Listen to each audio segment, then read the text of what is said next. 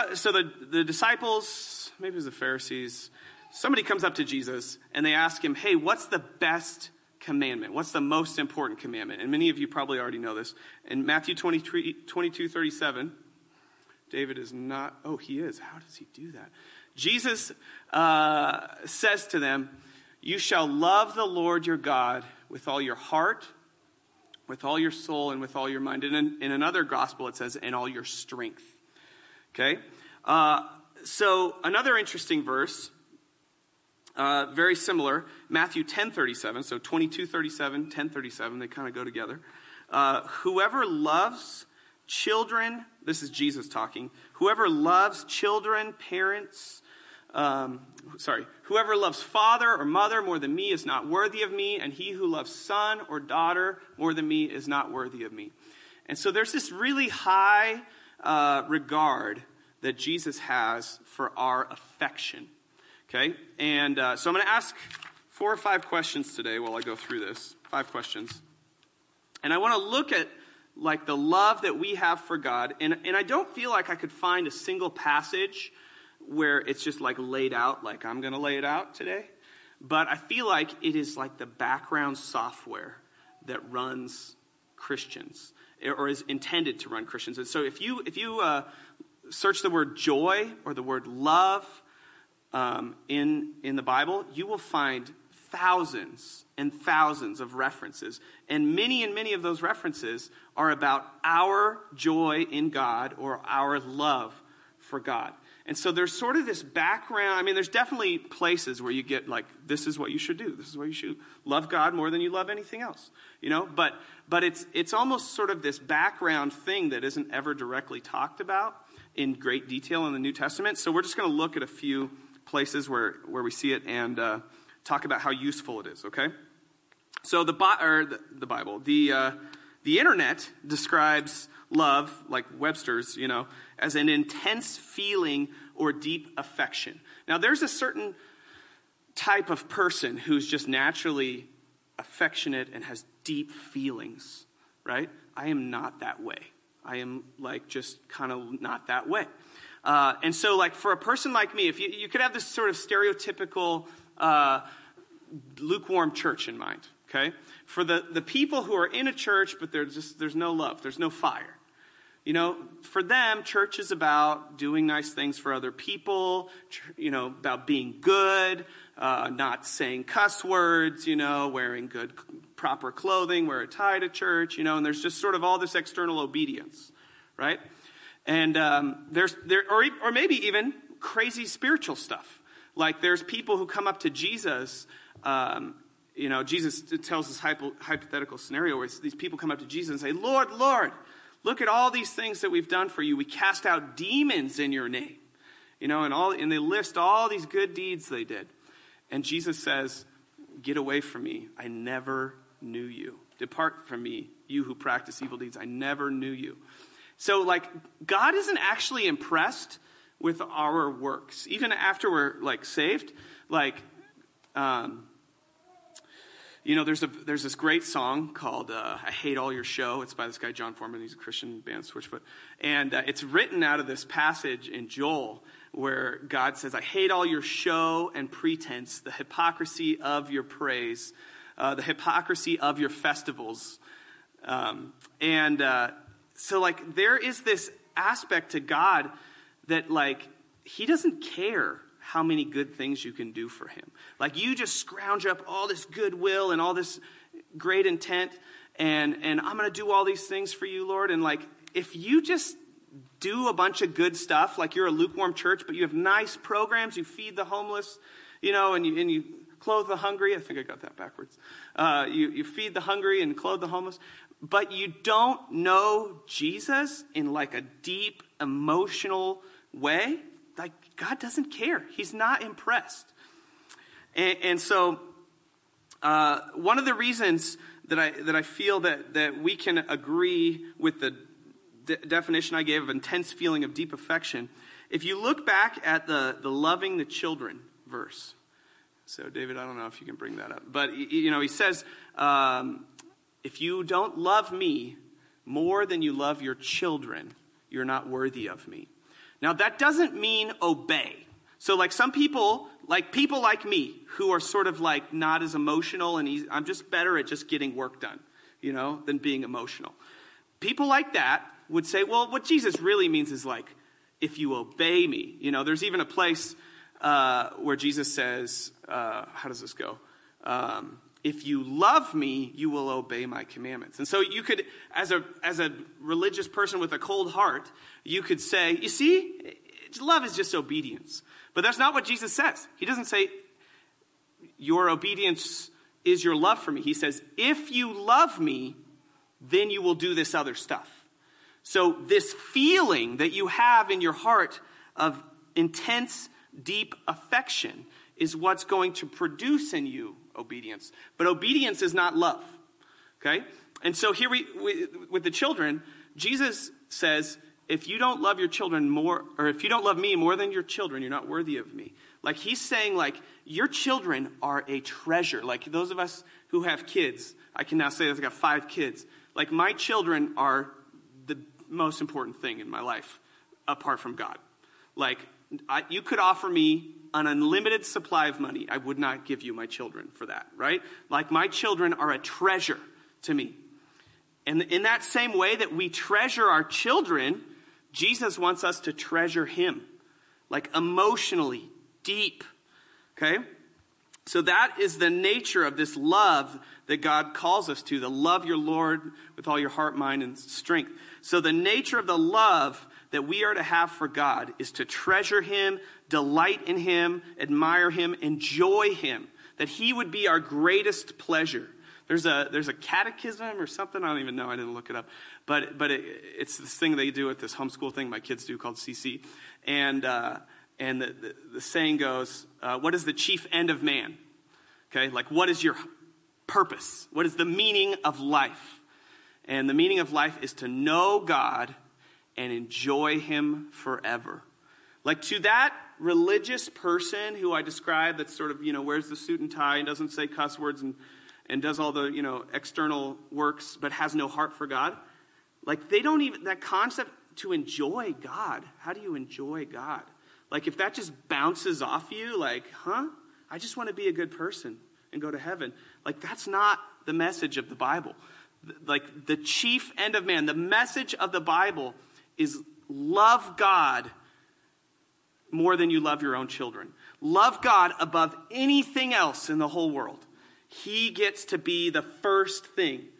He is your treasure.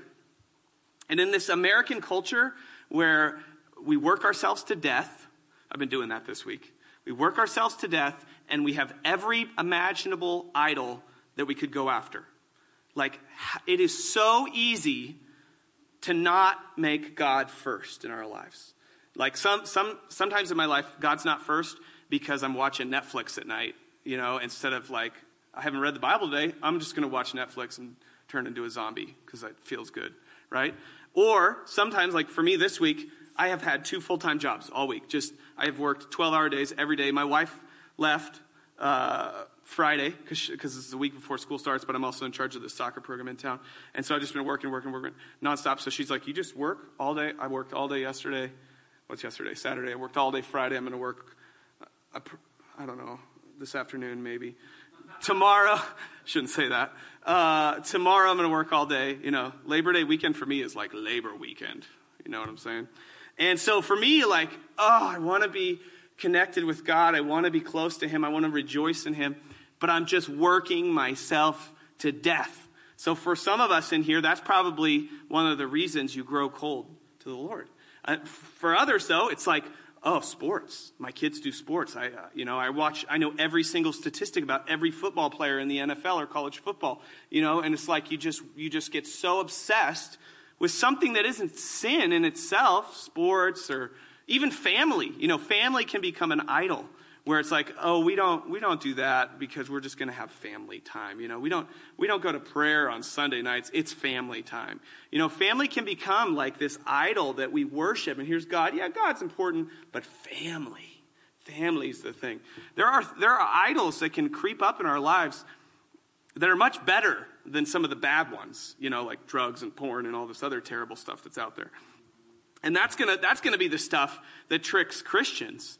It's not going to be the really bad things. We know those really bad things are bad, but the good things that we have too much of, those can become the bad things. Um, so, uh, this this greatest commandment of Jesus that um, that you are to love the Lord your God with all your heart, mind, soul, and strength. I guess my premise today, now that I've established for you that I think it's not just obedience, but it's an emotional delight in God. I think for people like me who are prone to work too much and to get distracted by things other than God, I think that like we we want to be good Christians. We want to honor God. We want to serve God. I think those people who are that sort of religious stereotype that wears the tie to church and has no heart for God, you know, but does lots of good things for the community. I think that if you, for every little tiny bit of will that you have to do something good for God, there is one thing that you can put it into. And if you do this one thing, I think everything else will turn out the way it should. But it's not go to church every Sunday. It's not read my Bible every morning. You know, it's not pray before every meal. I think this, the, the one focus, like in the background operating system of you being a Christian, the one focus is love God more than you love anything else.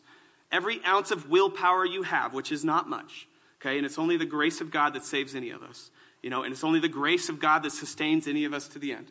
But if you have some willpower, and I think we all do, put it toward loving God. Make that your focus, and I think everything else is going to fall into place, okay?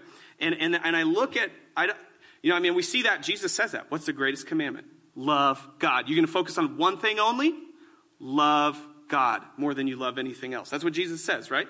But you look at the whole New Testament, the whole Old Testament, you read the Psalms, there's so much in there about delighting in God, enjoying God, having joy. And like so many times, Paul uses the word joy. I bet the word joy is in the New Testament 150 times. Okay? The, that your joy would be in God is a humongous theme of the Bible. Okay? Um, so this is why I think it's the greatest commandment. Okay, my second question. So what my first question was what's the nature of this love? Okay, it's it's not just obedience, it's enjoying, delighting in God. My second point was that this greatest commandment is the greatest commandment because if you do this one, everything else falls into place. Okay? Sin loses, you don't stop sinning because you just pull it together and resist temptation and just be a man and don't sin. You stop sinning because there's something better than that sin. Okay? So there's this, this lustful image on the internet. What's going to keep a man from that lustful image on the internet? It's not going to be his own willpower. It's going to be that he knows there is something far greater than the passing pleasure of sin. There is delight in God. There is satisfaction in God that is so deep and so rich and so great that the, the passing pleasures of sin lose their appeal. And when, when a man finds himself back into the temptations of lust, it's, it's you know, the, the solution is I have fallen from my first love. I forgot what my life is about. I need to get back to what matters most, and these symptoms of not loving God are going to disappear. Okay? Evangelism. Okay? Like some of us like, "Oh, I need to share my faith more. You know, I just don't do it enough." Like God God is not you know, God's yoke is easy, right? Love God and all these other things are going to naturally come from that. So, evangelism, if you love something, if you just delight in something and just can't, you know, help yourself, you're going to talk to other people about that thing. Right? So like I really love food.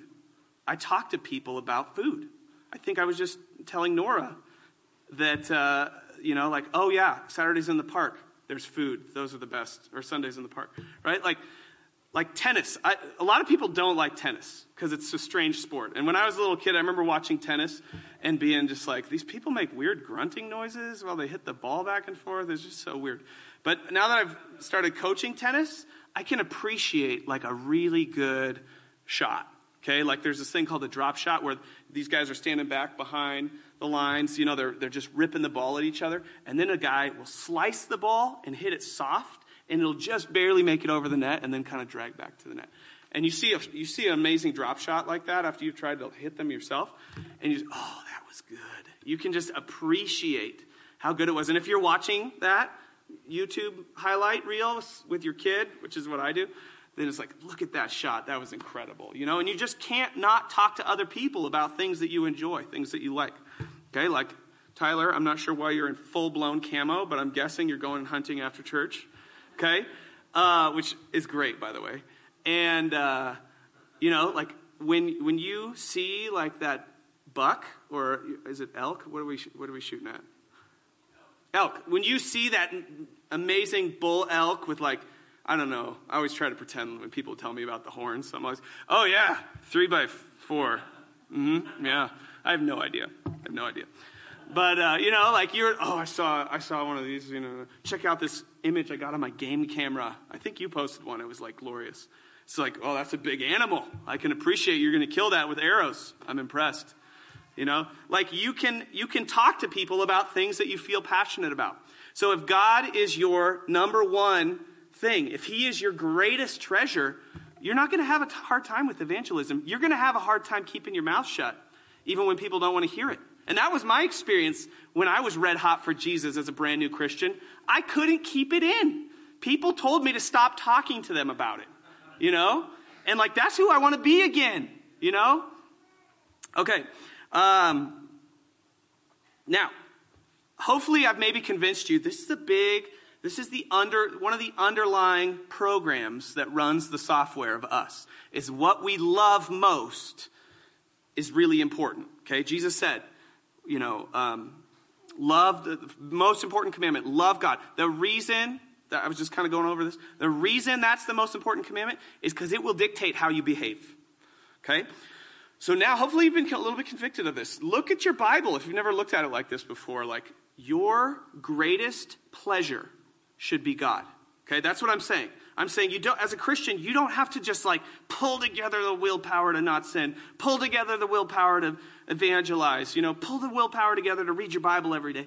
Like, your one thing, if you're going to put your willpower towards something, put your willpower toward loving God more than you love anything else. Okay? And, and if you do that, things are going to work really well. Okay? This isn't my idea, by the way. This is John Piper, if you've heard of him. This is like his big thing. He wrote a book in like the 80s, and they started this ministry called Desiring God. They still exist. His, he's got this big push that, like, hey, you know how Americans want to be happy? Be happy in God more than anything else. That's, that's their, their whole uh, ministry is called Desiring God, that you would like desire Him more than anything else. Okay? Um, and so, like, even, even in our church's, uh, like, statement of beliefs or whatever, we have something that says, you know, and this is, this is Piper, um, God is most glorified. Start with glorified? when I am most satisfied in Him. Something like that. And so, like, if you make your greatest pleasure God, you will naturally bring glory to Him. Okay? In the sense that you'll tell others about Him. You'll look at, at the tennis shots that He hits, except He's not hitting tennis shots. Okay? He's hitting spiritual tennis shots where sinners don't go to hell you know, where he gives himself the glory by showing how generous and kind he is to sinners right? Like you will rejoice over the things that God does. And you, you know, uh, like these, these songs that we sing, they're just us telling God what He did and just telling Him how great He is for it. That's, that's what it's all about. So, um, where, where, was I going? That's why I have points here, because otherwise I'll just start, you know. Um, okay, so anyway, point three. Uh, so once you're convinced of this, that this is like, okay, this is really important. I need to love God. Okay? Uh, once you're convinced of this, I think, uh, and I, I think you, you, guys already knew this before I came, but you know, I hopefully I've shown you like it's not just that it's just another commandment, but it's like it will help you if you pursue that. Um, how do you get to that place? So I think like for me, I first heard this, I'm like, yeah. I mean, it didn't take long for me to be like, yeah, this is what I need in me. You know, I need more passion for the things of God. But it's like, how do I do that? How do I become that way? Because the software is currently malfunctioning, you know? Um, and it's not like your pinky. You can move your pinky like the, the human brain is amazing, isn't it? Like, it, feelings and thoughts, are they really different? Like, I can think I want my finger to move. Did I think it or did I feel that I wanted to move it? And like, you can move your finger back and forth. And there's actually these nerves that come out of your brain, they go into your spinal cord, come down your arm.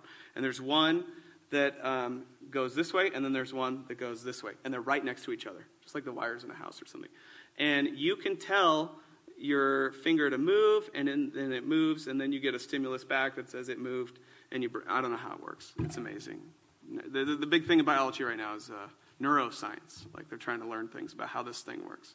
And it's like, whoa, this is amazing. Like, think about this, okay? When you die, you're going to be with God in heaven, but your dead body is going to be in the ground, okay? So, like, you're not your body. But at the same time, like, if you don't sleep or eat spiritually, you're, you know, for like days, especially the sleeping part, you, you're, you're probably going to be spiritually like grumpy, you know, like, so somehow this physical body that our spirit lives in is affected by the body, but is also separate from the body. And how, now here, here's where it gets really crazy. So if you're more, and you are more than your brain, and like there's a lot of good science that shows that like there's something else besides brain. And so you're more than your brain. How does your spirit influence your brain? Like you believe spiritual things, and then it changes the way you feel, even like physiologically changes the way your body's working and stuff. How does it go together? It's such a mystery. I'm sure Dr. Mark knows, though. Go ask him after church. So, um, so after you, after you uh, agree that, like, yeah, I need to love God, how do you actually do it? Okay, let's get some Bible back here. Uh, well, this is actually I didn't put the the um, passage there, but you guys know the story. Okay, there's a. So Jesus goes to dinner with a Pharisee. Okay, he goes to a Pharisee's house for dinner. Pharisee doesn't wash his feet. Okay, like in that in those days, it was normal like help people I don't know wash their feet or at least let them wash their feet because your feet are all dirty. So Jesus goes, sit down, sits down at the, the Pharisee's table, and they like sit on pillows, and his feet are behind him. And this woman of the street, a prostitute, comes in, and I, I don't know this. It might be Mary Magdalene. I could be wrong. And she has received forgiveness from Jesus. Like maybe this is the girl that was caught in adultery. I don't know. And this woman is weeping, and her tears, she's putting her tears onto Jesus' feet, and then she's washing Jesus' feet with her hair. And this Pharisee says to Jesus, like, you know, this Pharisee's like, Are you really even from God? That's what's going on in the Pharisee's mind, right? And so then the Pharisee sees this prostitute, like, touching Jesus in a kind of, you know, intimate way or like very, you know, close way. And uh, the Pharisee says, If you are a prophet, you would know what kind of woman that is, you know? And then Jesus uh, tells this little story to the Pharisee. He says, There's two people one has a debt of $5,000, one has a debt of $5. And uh, the debt is owed to this king or whatever. The king forgives both debts. Who loves the king more? And the Pharisee says to Jesus, the, the I guess the person who, uh, who was forgiven $5. And, and then Jesus makes the case I came into your house, you didn't kiss me, like I guess it was normal to kiss each other on the cheek when you come into someone's house. Like personally, you don't have to kiss me when I come into your house. Uh, so you didn't kiss me, you didn't wash my feet. And this woman has come in and she's washing my feet with her tears, with her hair. And, and then he says, To whom uh, much is forgiven. How does that? I wish I would have put this up there. To whom much is forgiven, you know, he loves much. To whom little is forgiven, he loves little. To whom much is forgiven, he loves much. And so, like, how do you, the, the, question I'm asking is, how do you love God? How do you, if you're in this place of being a lukewarm Christian, how do you get back to that place of being an on fire Christian? You remember what God has done for you, okay? And you preach it to your mind until your heart sings with gratitude.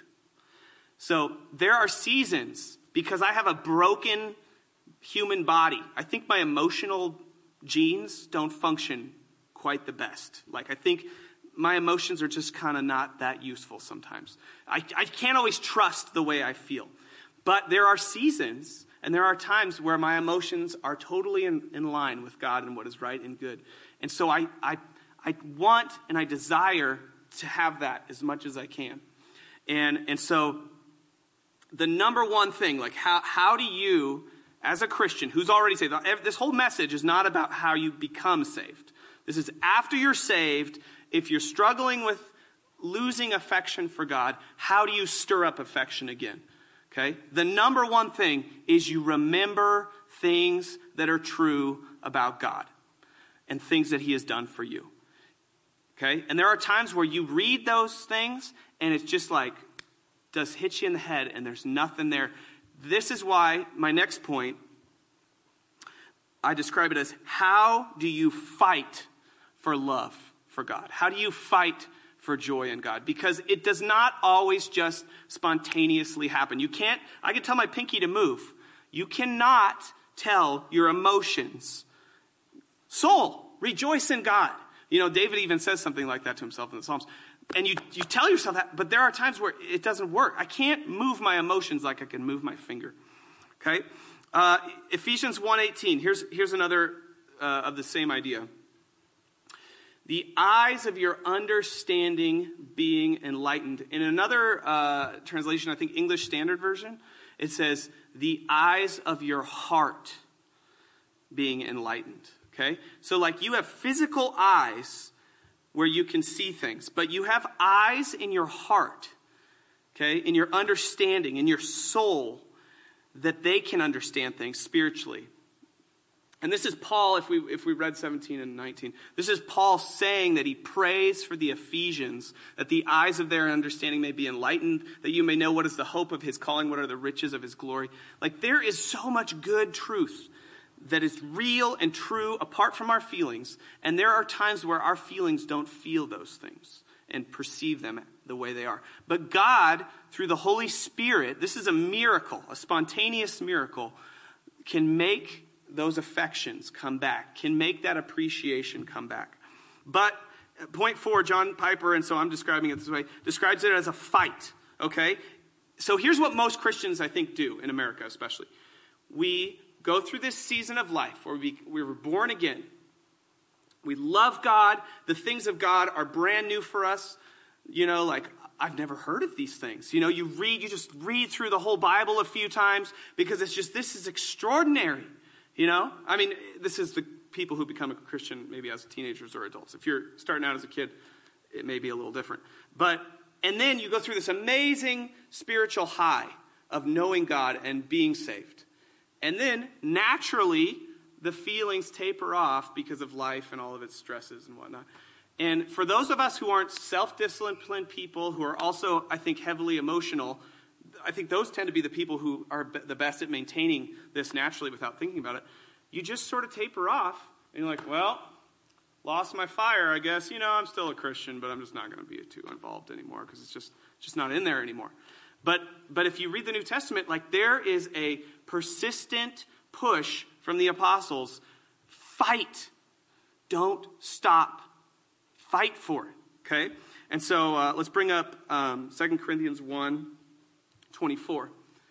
So Paul's talking to the Corinthians. Now, not that we have, so like I said, this is, this is background. So this isn't what the passage is about, but you can get these little glimpses of how it all works from this, okay? Not that we have dominion over your faith, but our fellow workers for your joy. So, like, you actually work for joy in God, okay? This is not, do not work for joy in whatever. You know, we're Americans, like, you can take some Prozac and you can buy a car that costs too much and you can start to have joy, right?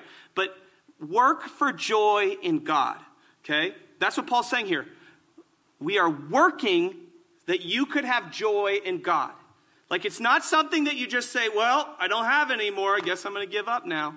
You're supposed to work for it, okay? Um, and, and he describes, look how he says, over your faith, but we're workers for your joy. Like there's this super tight connection between love, joy, and faith. Okay? Um, and, and, so as we go through these passages, you'll see this. Uh, 2 Timothy 4, 7, and 8. Okay? This is just Paul saying, I have fought the good fight, I have finished the race, I have kept the faith. Okay?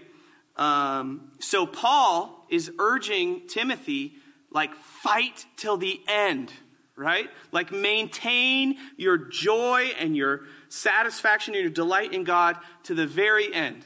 Okay? And then here's a really interesting verse that Jesus speaks out Matthew 24, 12 and 13. And because lawlessness will abound, the love of many will grow cold. Oh my gosh. Like, that's exactly what Revelation's talking about with lukewarm people. Like, you you had this great love for God, but it diminishes. Okay? And then look at verse 13.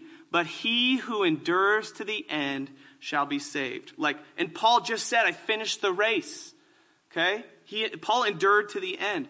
Like there is this fight, and these are just a few verses, okay? Like you, you, you could go listen to John. I watched a six part thing from John Piper about this idea. And it was like, you know, four hours of content. And like he just goes verse. And if you know John Piper, he's not, I'm up here, I'm not using a whole lot of verses. John Piper's got like so many verses in his head, you know? And, uh, and he just shows over and over and over and over again how, like, the Christian's job, once you're saved, is to fight for joy in God, fight for, for passion and love for God. So don't think that loving God, if it doesn't just spontaneously, naturally exist in you, don't think that it doesn't belong in you still, but that it's a fight, okay? Uh, and so then the last point what are some practical ways to fight for a deeper love for God? Okay, and I'm just going to read through these because I've talked long enough. Okay, uh, now here's the thing farmers, okay, like farmers, they cannot make seeds grow. Okay, if you know anything about biology, the fact that seeds grow is like miraculous. Now, it's not miraculous like because God, it's sort of like God created a machine and this machine is self replicating and it steals nutrients out of whatever environment it's in, and then it makes more of itself. I mean, it's, it's amazing. But it is, you know, if they found a seed on Mars, there would be like parades in the streets at MIT and every, you know, university, like, oh, we finally found life on another planet, you know, which is really just a quest to prove God doesn't exist, is, I, I think, personally, the motivation of that. But, um, like, seeds are miraculous, they are not natural okay? They have to have a designer. They are miraculous. Um, but farmers can't actually make a seed grow, right? Like the same thing, like you are miraculous. You were created to love God and worship Him and enjoy Him forever. That is miraculous, okay? And you cannot produce it. Like I, like I was talking about my finger. You can move your finger at will. You cannot love God at will. You cannot just, soul, love God now. It doesn't work like that, okay? But farmers can put seeds in the right condition to grow, right? And so, in the same way, as you desire to put God first and to love God more than you love anything, here are some practical conditions for yourself, okay? Number one, meditate and memorize, mem- meditate on and memorize the Word of God. I remember as a young Christian, I saw my friend's dad after church. He was like an, excuse me, an elder in that church. And it was Sunday after church. And I remember he sat down with his Bible and he's reading the Bible. And I'm like thinking to myself, like, dude, you just did like three hours. It was like a weird Pentecostal church, like, too. And Pentecostals are our brothers and sisters, too. They're just a little out there. Uh, and uh, and uh, so their church was really long, right? So I figured, like, okay, church is over. Now we can play video games. You know, that's kind of how, you know, that's, that's the unspiritual nature of me, right? And he sits down with his Bible after three hours of church. And he starts just reading his Bible. And, and I remember he's just, thank you, Jesus. Thank you, Jesus. And he's just like whispering to himself. He's just rejoicing over the stuff in the text you know? And like, like when I watch tennis, I was watching tennis last night, so I was thinking about how this is sort of the same.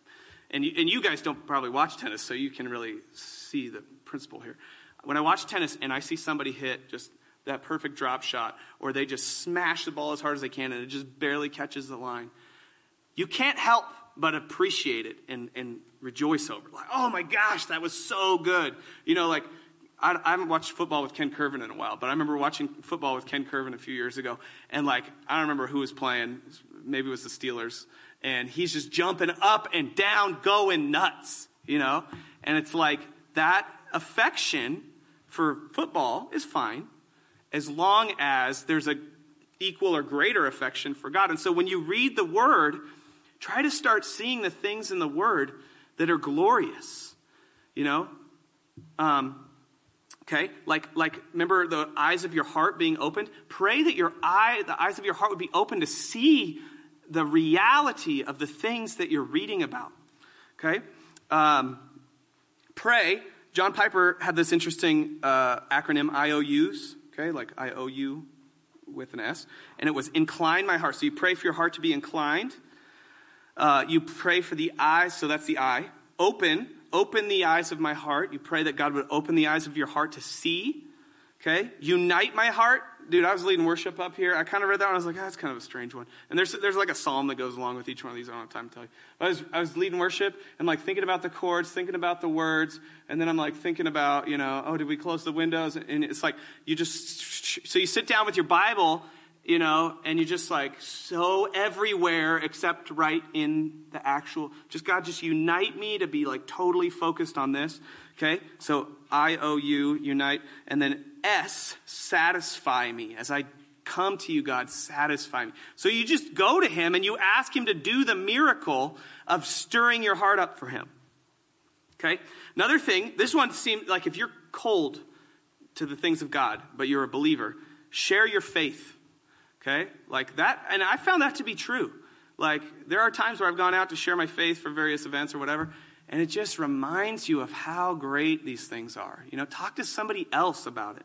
Okay? Here's a really, really, really valuable one that I think people, a lot of people neglect. Spend time with God saturated people. You will become like the five people you spend your time with. Okay? The five people who you spend the most time with, you're going to become like them, you know?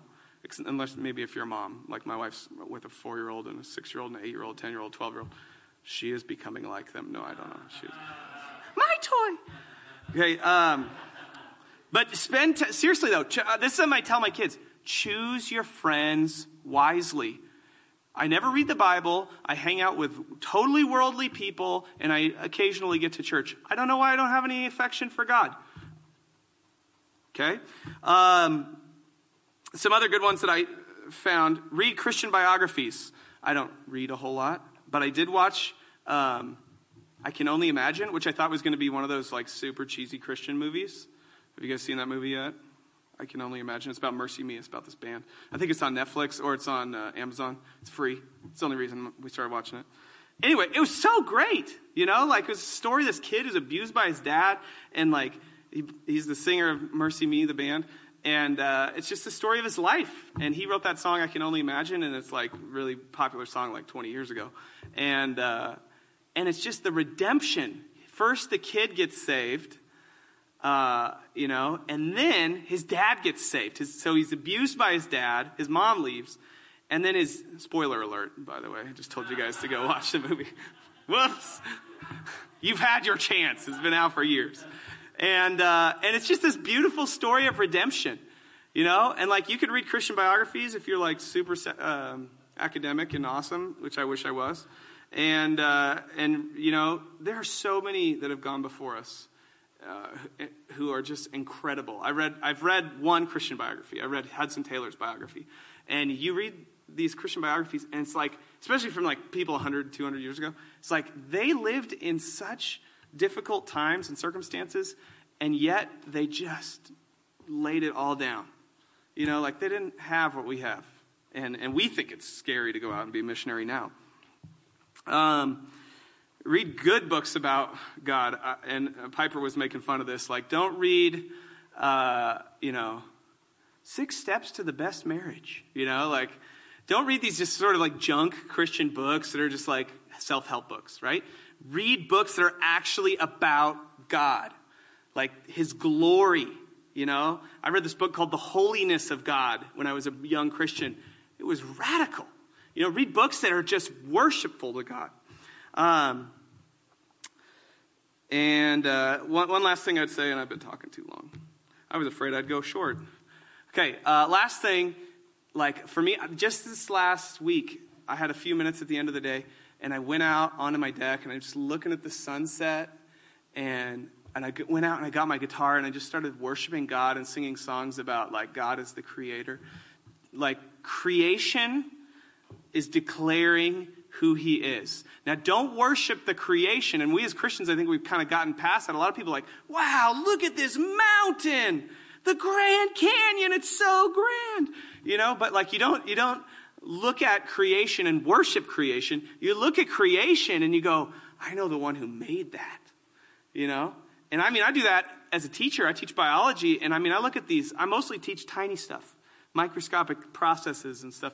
And it's amazing the, the intelligence behind the way that cells function and the way that life uh, exists and continues to exist and replicates itself, I mean, it just makes you believe in God. There's no way God doesn't exist. No way.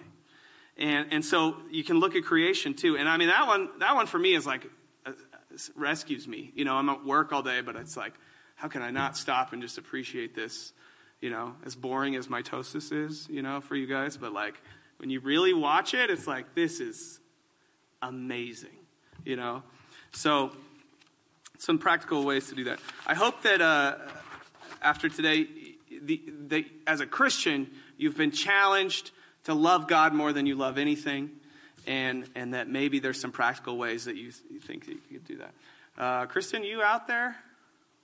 Yeah. We're going to sing a song and maybe two. What time is it?